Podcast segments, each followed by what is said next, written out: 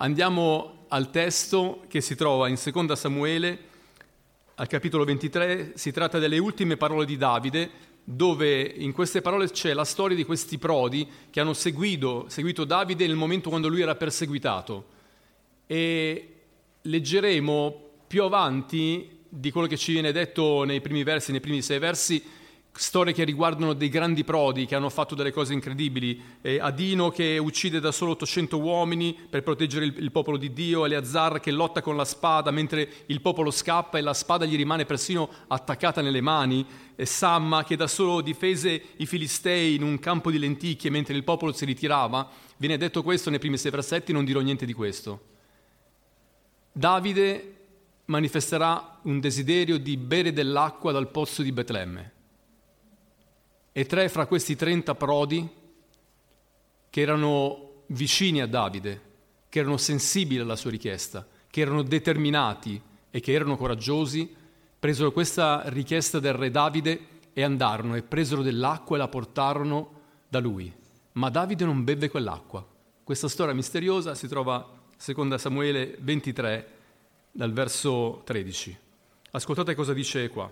Tre dei trenta capi scesero al tempo della mietitura e vennero da Davide nella caverna di Adullam, mentre una schiera di Filistei era accampata nella valle di Refaim. Davide era allora nella fortezza e c'era un presidio di Filistei a Betlemme. Davide ebbe un desiderio e disse, Oh, se qualcuno mi desse da bere dell'acqua del pozzo che è vicino alla porta di Betlemme. I tre prodi si aprirono un varco attraverso il campo filisteo attinsero dell'acqua dal pozzo di Betlemme vicino alla porta della città e presala con, e presala con sé la portarono a Davide, il quale però non volle bere, ma la sparse davanti al Signore e disse, non sia mai, o oh Signore, una cosa simile. Dovrei bere il sangue di questi uomini che sono andati là a rischio della loro vita e non volle bere. Questo fecero quei tre prodi. Ho segnato questi quattro punti che credo che siano la formula vincente per poter avere un risultato.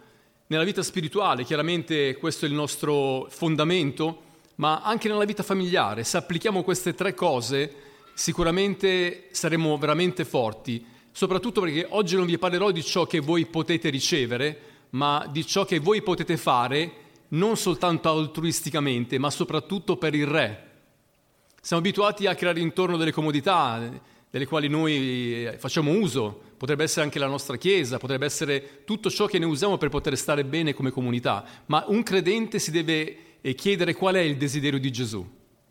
E queste cose a volte cambiano completamente la storia, perché non si tratta più di essere soltanto una comunità che vive di ciò che è il bello, anche soltanto di un culto. Noi potremmo dire, noi andiamo in quella chiesa perché c'è questo gruppo che suona e sono molto bravi. Capite che andiamo sempre da qualche parte per ricevere qualche cosa, ma quando noi maturiamo spiritualmente abbiamo bisogno di muoverci cercando di capire qual è il sentimento di Gesù Cristo e questo a volte fa veramente la differenza.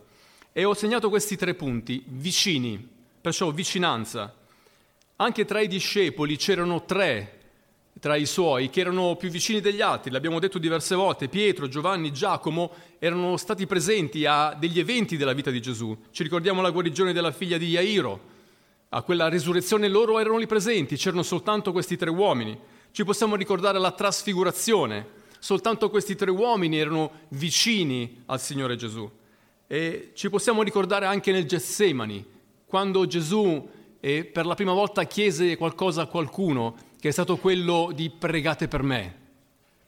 E mi sono detto abbiamo bisogno di essere più vicini al nostro Signore, abbiamo bisogno di essere più vicini al nostro Re. E una voce mi ha detto guarda che qualcuno potrebbe sentirsi in colpa perché si sente lontano, ma essere vicini deve essere il nostro desiderio, non è il nostro merito. Io devo desiderare di essere vicino al mio Re e lo diamo per scontato che noi siamo vicini come diamo per scontato che a volte siamo lontani e ci siamo abituati che sia così. Ma non deve essere così. Queste persone riuscirono ad ascoltare la voce del re perché in quel momento erano nella sua difficoltà, perché era dentro la spelonca. Non stiamo parlando della storia di un re che era seduto su un trono, ma di un re che stava scappando dal re Saul. E questi uomini erano proprio vicini al loro Signore. E noi vogliamo oggi dire io voglio essere vicino al mio Re. Lo so che se dovessi guardare la mia vita spesso è stato più il tempo che sono stato lontano, ma il mio desiderio è quello di essere vicino. Come quei tre che erano con Gesù. E ricordate in maniera particolare, Giovanni era appoggiato spesso sul petto del Signore Gesù. Più vicino di questo credo che non, non ci può essere. Amen? Diamo per scontato che siamo lontani? Diamo per assodato che siamo vicini? Questa è una ricerca.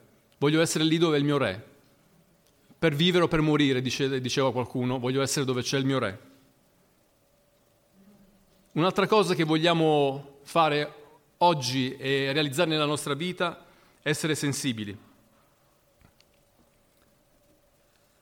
Sensibilità. Sapete, ogni tanto valuto il fatto che il tempo sta passando, che la vecchiaia molto spesso non ci fa diventare più sensibili. Diventiamo un po' come le vecchie querce che chiaramente non si muovono eh, al movimento del vento. E la sensibilità deve essere qualcosa che ci deve muovere per poter dare seguito a quello che è la volontà del nostro Padre. Queste persone non erano state incaricate di, di fare questa di avere questa, questo mandato di, di, andare lì. Non c'era stato un bando, non c'era stata un'investitura, non c'era stato nulla che potesse dire a quelle persone vi incarico di andare fino lì e dovete abbattere tutti i filistei e dovete portare un bicchiere d'acqua. Queste persone furono sensibili a quello che era stato il desiderio del re Davide. Era il tempo della mietitura, faceva caldo in quel tempo e Davide chiaramente ricordava i momenti quando lui, come anche ragazzo, ha vissuto a Betlemme e quante volte si è abbeverato a quel pozzo. Desiderava anche stare in quel luogo, per lui era un luogo sacro, luogo dove lui è cresciuto, dove ha imparato ad essere un pastore di pecore. È ritornato a quei tempi, perciò quell'acqua fresca di quel pozzo era qualcosa che lui desiderava. Ed ecco che questi prodi sono stati sensibili a ciò che il loro re voleva in quel momento Quel re non era il re di tutti, ma era il loro re personale in quel momento. Sappiamo dalla storia che ci viene raccontata di Davide che poi tutti vollero Davide come re, ma all'inizio soltanto questo gruppo aveva riconosciuto Davide come re. E in quel momento ascoltarono questa voce, desidererei bere dell'acqua del pozzo che c'è a Betlemme. Credo che per un buon matrimonio ci deve essere la vicinanza, ma vera, non soltanto fisica, ci deve essere una vicinanza spirituale, ci deve essere chiaramente una, la coabitazione. Ieri ho letto articoli di legge, coabitazione, ognuno deve, no? Ma si può vivere anche nella stessa casa ed essere distanti. Si può vivere nella stessa casa ed essere insensibili. Si può vivere nella stessa casa e molto spesso la Bibbia, anzi in un testo dice che gli uomini non si devono inasprire con le proprie mogli. Quando ci inaspriamo diventiamo insensibili. E la mia paura è che man mano che passa il tempo, che io possa perdere quella sensibilità e possa dire anch'io sono fatto così. Non deve succedere questo. Dobbiamo rimanere sensibili a chi ci sta a fianco, perché noi siamo stati fatti come degli esseri sociali che vivono insieme alle altre persone e questa sensibilità ci fa muovere in base a ciò che c'è di bisogno in quel momento. La sensibilità ci porta a comprendere, ci porta ad ascoltare. Ieri eravamo a tavola con alcuni e avevo a fianco una persona anziana.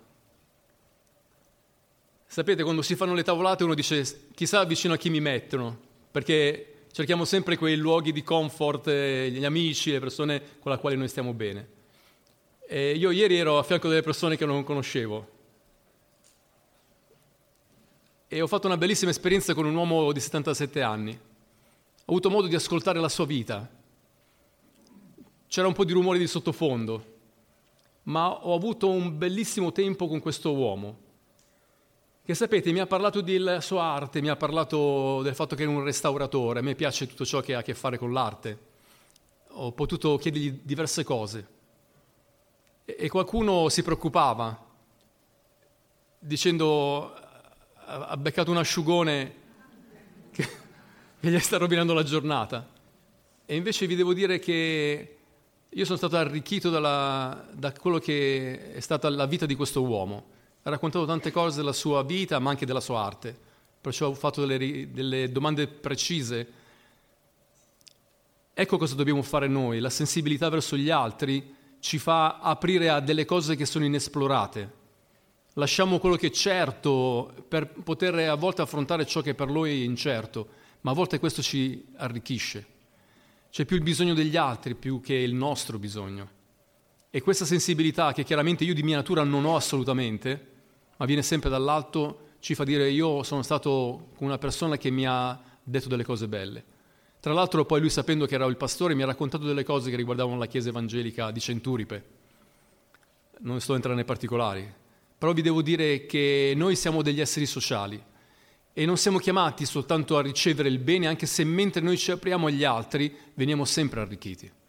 A volte troviamo delle persone noiose, però a volte invece troviamo delle persone che ci insegnano qualche cosa. Perciò ecco che eravamo uniti in quella situazione, però la sensibilità gli uni verso gli altri ci ha fatto conoscere più Salvatore ieri. Non ho avuto difficoltà a ricordare degli uomini perché si chiamano tutti Salvatore.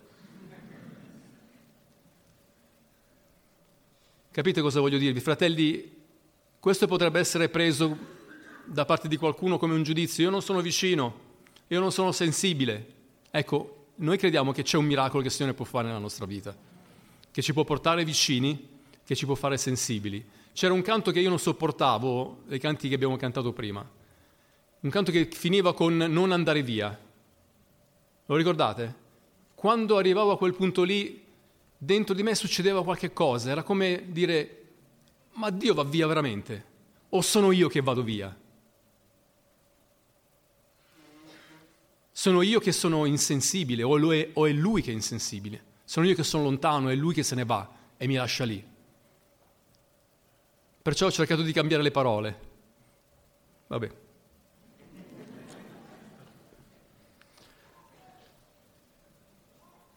Determinazione. Significa molto più che soltanto credere in Lui, significa agire per Lui.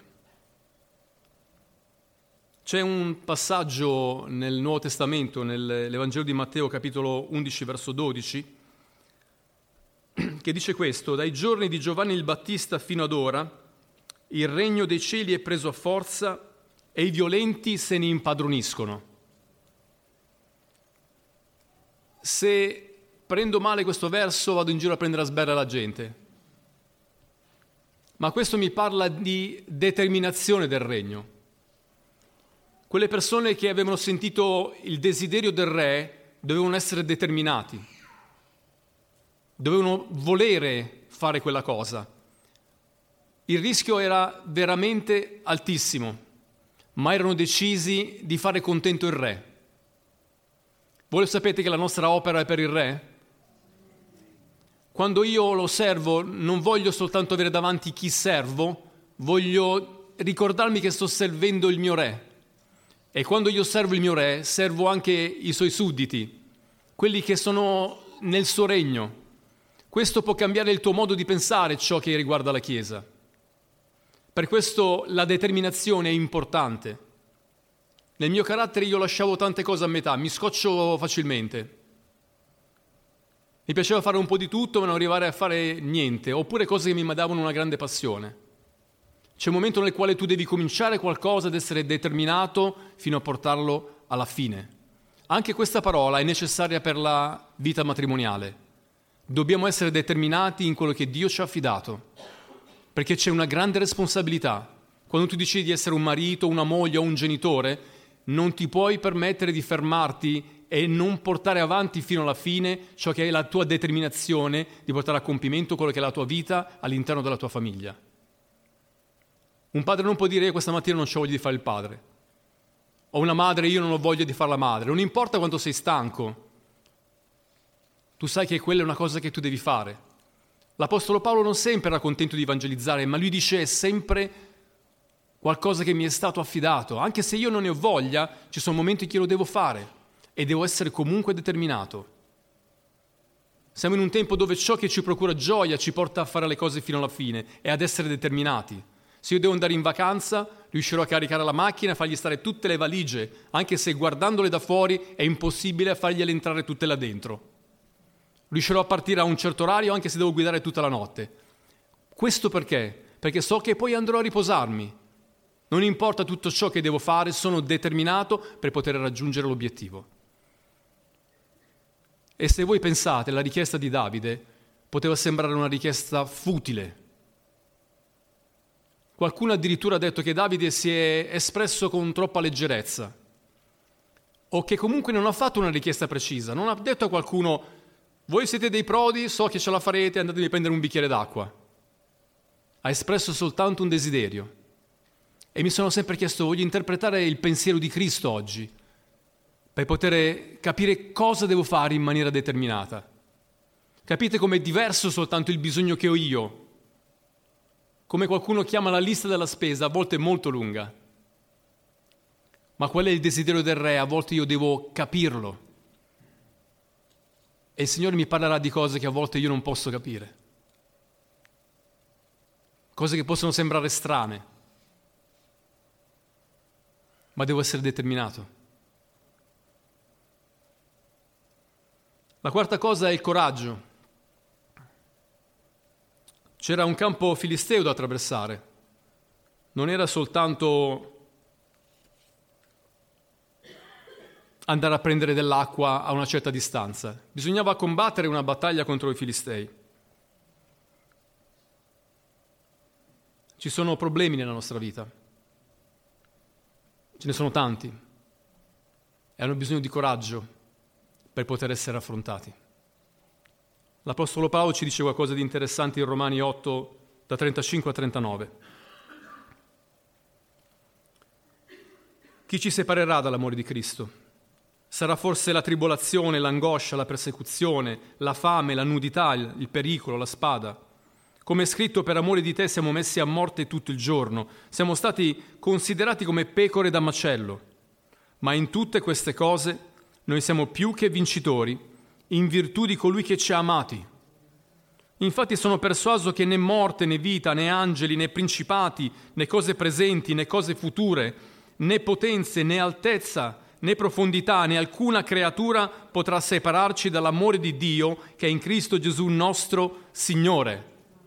Per affrontare tutte queste cose c'è bisogno di coraggio e appoggiati su quello che Cristo può fare in noi, noi possiamo affrontare tutte queste cose. Non ci fa paura il diavolo. Qualche volta l'ho detto, ci sono persone che non riescono a aprire una, una conversazione se non parlano del diavolo non ha bisogno che gli fai pubblicità. Non è necessario che tu ne possa parlare.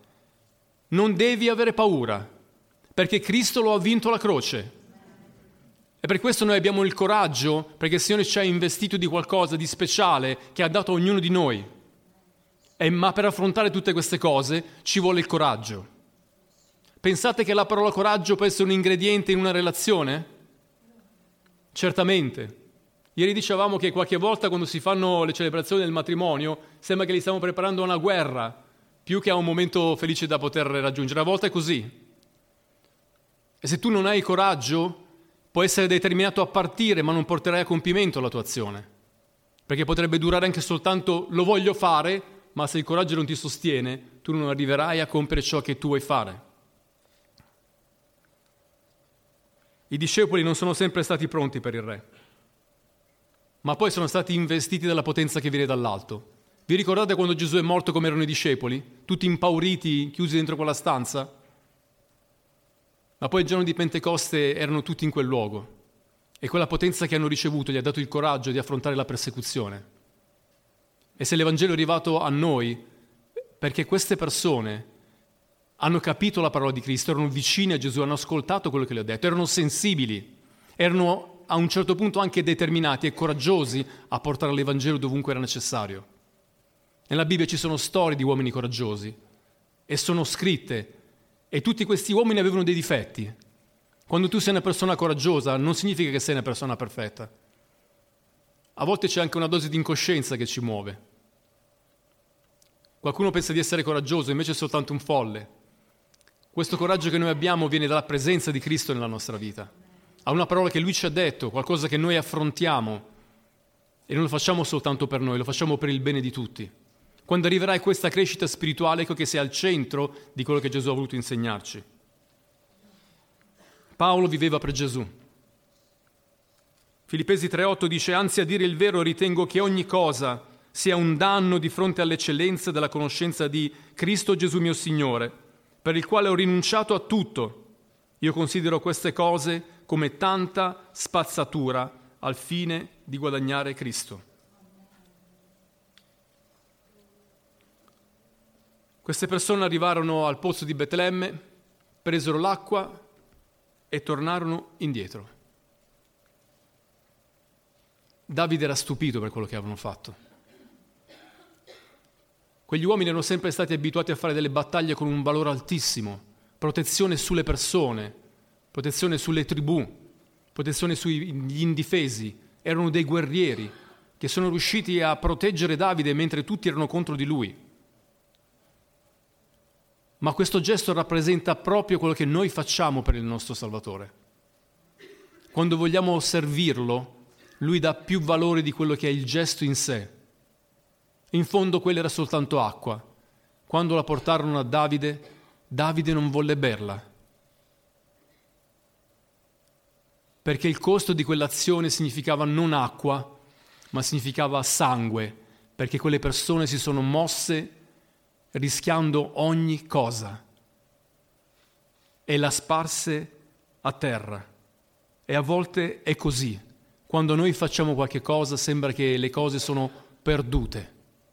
Non riusciamo a capire. Valeva la pena che il re soddisfasse la sua sete, vero?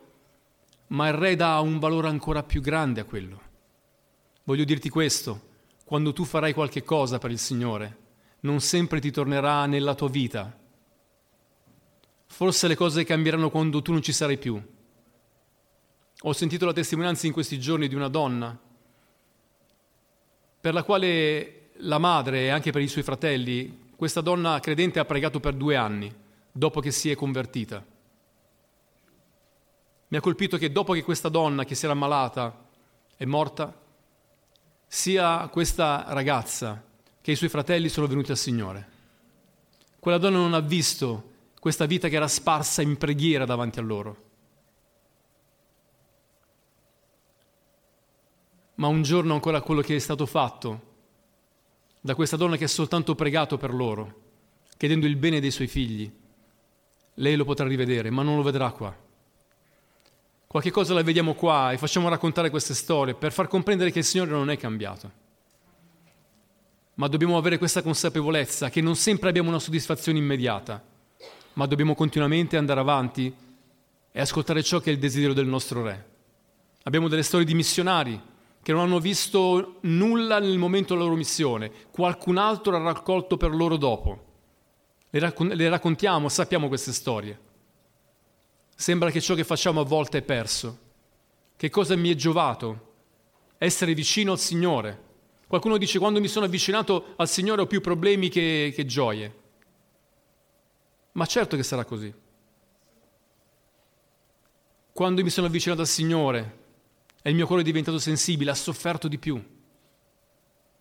Quando mi sono trovato determinato e coraggioso, ho visto dei giganti che si sono sollevati contro di me. Ma quello che noi vogliamo fare è quello di continuare ad andare avanti anche se non comprendiamo. Ne, non sempre comprendiamo ciò che avviene. Il nostro Re vuole delle persone che hanno una vita consacrata, delle persone che si offrono come quell'acqua che viene sparsa, come quell'olio che la donna offrì ai piedi di Gesù e qualcuno disse ma è uno spreco, lo potevi vendere e darlo ai poveri. Gesù dice lasciala stare, l'ha fatto in vista della mia sepoltura, l'ha fatto in vista di me. Capite come anche nel Nuovo Testamento c'è qualcosa che qualcuno fa in vista del Re, Gesù disse i poveri li avete sempre. È giusto che lo farete quello, di aiutarli, ma questa donna ha fatto qualcosa per me, anche se per voi sembra un tempo perso. Credo che la maturità della Chiesa sia proprio questa, riuscire a capire quello che Gesù vuole. Io spero che questo messaggio può stimolarvi e può anche incoraggiarvi a poter vivere la vostra vita per il Re. E sappiamo che qualche volta non è stato così, abbiamo servito più la nostra comunità che il Signore. Qualcuno diceva bene, ma per conseguenza servo anche Gesù. Io voglio avere la consapevolezza che quando servo voi, servo prima di tutto il mio Re. Non per un dovere, non per qualcosa che devo fare per forza, ma per qualcosa che interpreta il pensiero del mio Re, del mio Signore. Amen. Per concludere, Matteo 10, 37, 42. La vita ci chiama a fare delle scelte e l'insegnamento di Gesù diventa per noi la cosa più importante. Scegliamo per il nostro Signore. Chiama padre o madre più di me non è degno di me. Chiama figlio o figlia più di me non è degno di me. Chi non prende la sua croce non viene dietro a me non è degno di me. Chi avrà trovato la sua vita la perderà e chi avrà perduto la sua vita per causa mia la troverà. Chi riceve voi riceve me e chi riceve me riceve colui che mi ha mandato. Chi riceve un profeta come profeta riceverà premio di profeta e chi riceve un giusto come giusto riceverà premio di giusto. E chi avrà dato da bere anche un solo bicchiere d'acqua fresca a uno di questi piccoli, perché è un mio discepolo, io vi dico in verità che non perderà affatto il suo premio. Non lo faccio per il premio, vedete come è invertito, il premio è alla fine. Faccio qualcosa che fa mettere il mio re prima di tutti gli affetti naturali, che mi fa prendere la mia croce, mi fa vedere chi ha bisogno di un bicchiere d'acqua tra i più piccoli.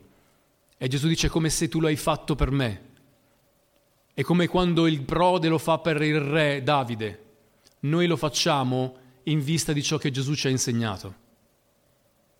Questo porterà ad avere una Chiesa forte e una Chiesa sana, non fondata sul mio bisogno, ma sul bisogno degli altri.